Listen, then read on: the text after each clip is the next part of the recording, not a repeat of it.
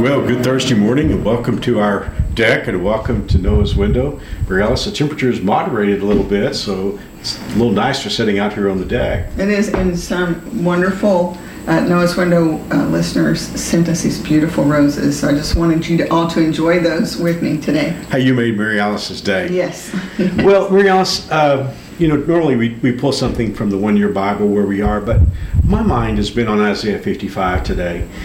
You know, there are chapters, I think, in the Bible that are just kind of mountain peak chapters. You know, you've got Romans 8 in the in the New Testament or 1 Corinthians 15, which we'll be talking about before long. But in the Old Testament, one of my favorite chapters is Isaiah 55. And you know, uh, my printing of the New Living Translation here has a heading over Isaiah, Isaiah 55 called Invitation to the Lord's Salvation. You know, there are people, you, you teach the Bible, Rouse, I know you love Scripture. There are people who have the mistaken idea that the Old Testament believers were saved by works, by keeping the law, and the New Testament believers are saved by grace through faith. But Scripture is very clear that's not the case, right? Correct. Correct. In fact, um, in book by book, we just finished studying Romans, Yep. and Paul goes to great lengths to emphasize that that no one is saved by keeping the law. Yeah, he talks about Abraham. He said, you know, if Abraham was justified by works, then he could brag, but he said he, could he couldn't couldn't be. brag, yeah. And even though Abraham was a great man, he had faults and failures in his life as we And know. it was his faith that was counted as righteous. That's right. So it's important to recognize that the Old Testament believers were saved by grace through faith, and Isaiah 55 is just like it's a gospel mm-hmm. chapter. Mm-hmm. It is the invitations to the Lord's salvation, and it begins uh, by asking questions: anybody thirsty? You know, come and receive. Uh, the gift of God without without price. But I, I want to go down to the verses I'm always quoting at New Spring, and I was just preaching at another church in Wichita. I was preaching at St. Mark's on their 112th anniversary, and I used these verses. I, I think I have cause to think about them every day. Let me read. God said, My thoughts are nothing like your thoughts, says the Lord, and my ways are far beyond anything you can imagine. For as the heavens are higher, remember that, higher than the earth, as the heavens are higher than the earth, that's quite a bit of distance. So my ways are higher than your ways, and my thoughts higher than your thoughts. You know, often as Christians, we sort of presume we know how God's going to work, but then He doesn't seem to work the way we think He's going to work. And sometimes it will leave us asking, asking the question, Where is God? Mm-hmm. And yet the Bible tells us God is there, and He's always working. He's always working, and his ways are so much better than ours. And I think we feel like he should do things the way we think he should do things. And if we would just release that, trying to mm-hmm. hold God into that. You know, here's the thing: if, if we if we, um, you know, I remember as a kid, if I begged long enough and hard enough, I might get my mother to do something my way. But she really had a much better way in mind, and that's such a small human comparison. But God always has our best in mind, and if we would just release that let Him take care of it His way, His ways are so much better. You know, in hindsight, you say, "Oh, I never even thought of that." Well, that's because His thoughts are higher than our thoughts. Well, you know, I, I get accused uh, lovingly from our staff and friends of having markisms, just, you know, words or phrases that I say over and over. And one, as I know I've shared with you since we were, you know, kids in the ministry, I've always said I'm, I'm great at seeing God out my rearview mirror. I just can't see Him out my windshield very clearly. And of course, what I mean by that is after God has worked and everything makes sense, then I can say God was all over that. But when I'm in the circumstance, when I'm in the midst of it, and I can't see what God is up to, I can wonder where God is. and yet He's got it all under control if we just trust Him. You know, we saw this situation I'm about to describe with David uh, earlier, I think in um, 2 Samuel.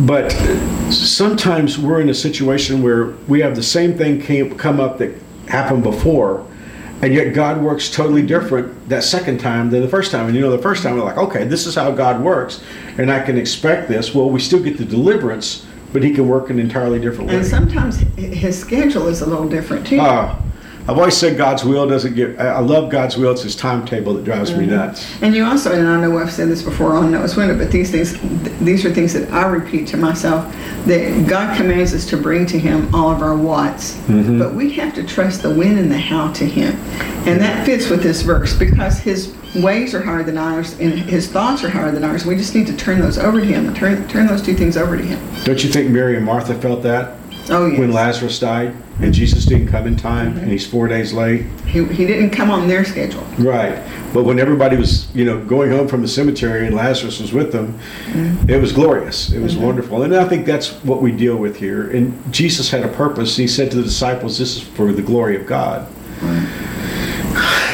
Well, I'm going to bring this up in a, in a series uh, later in the fall.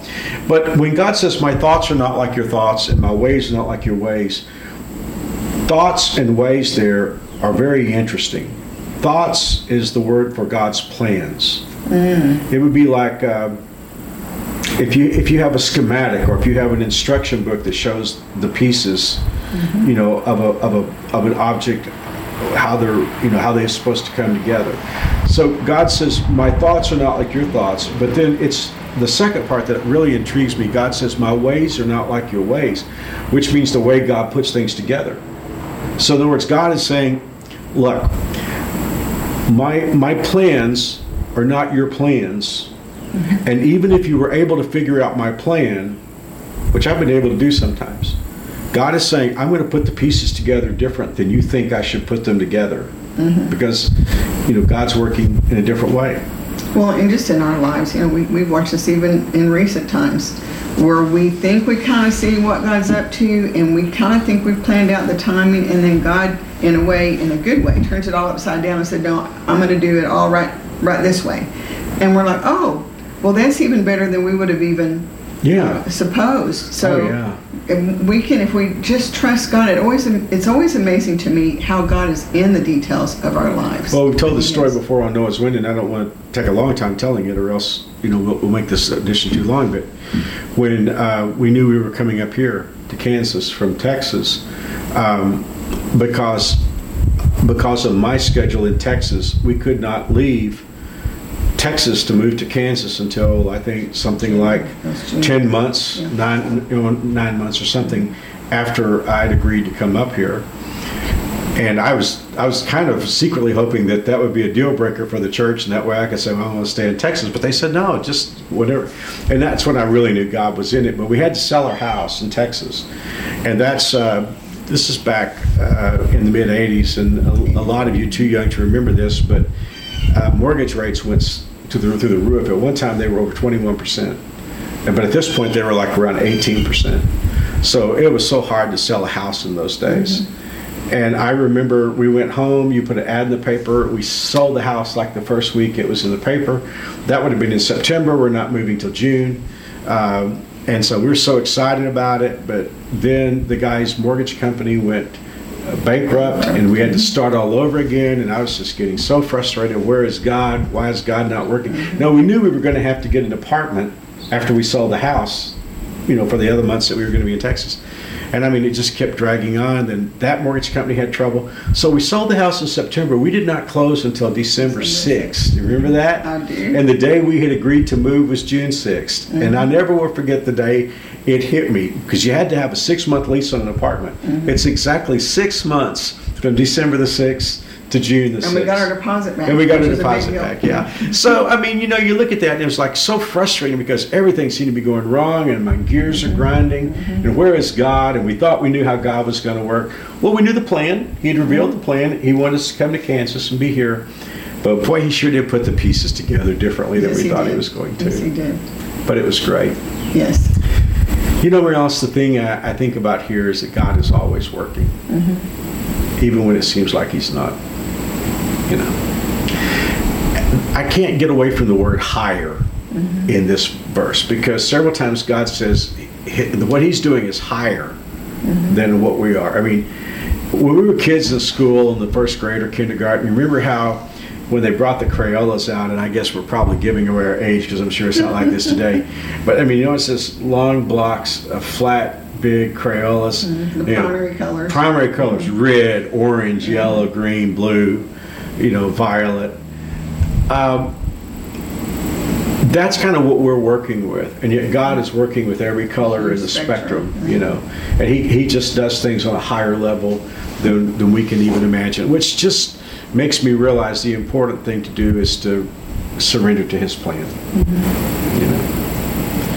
Well, I'm so glad you joined us on Noah's Window today, and I pray that this verse has been an encouragement to you. I have reason to think about it every day because my life is complicated, and in the ministry, there are just so many things that I can't figure out. Uh, I need to remember that God is working and that His ways are higher than mine, and His thoughts are higher than mine. Mary, let's pray for us today. Yeah, let's pray.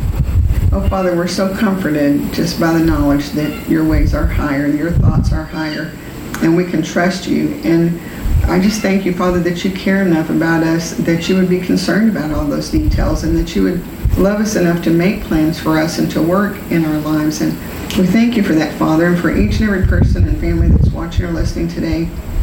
We're all facing challenges and, and perplexities in this life, and we just pray that you would um, take the take over, Father, take control, and we're going to trust you with the uh, when and the how of all the things that we're facing in our life, and because we know you're going to uh, make the plans and act on our behalf and act in love, and we trust you, Father, because you've proven yourself faithful in all of our lives up to now. And I just pray for each and every individual, each and every family represented, that even today you would wrap your arms of love around each one, draw them close, give them comfort and guidance and healing and uh, provision, whatever is needed in their lives, Father. We're going to give you all the praise and the glory and the honor because we know that you're faithful to take care of us. And we ask all these things in Jesus' name. Amen. Amen. Thank you, Mary Alice. And thank you for joining us on Noah's Window. God willing, we'll be back tomorrow with another. Well, we're going to pull something out from Isaiah chapter 55. So if you're looking for some place to read in the Bible today, you might look at this great mountain peak chapter in the Old Testament. We'll see you tomorrow. God bless. See you soon.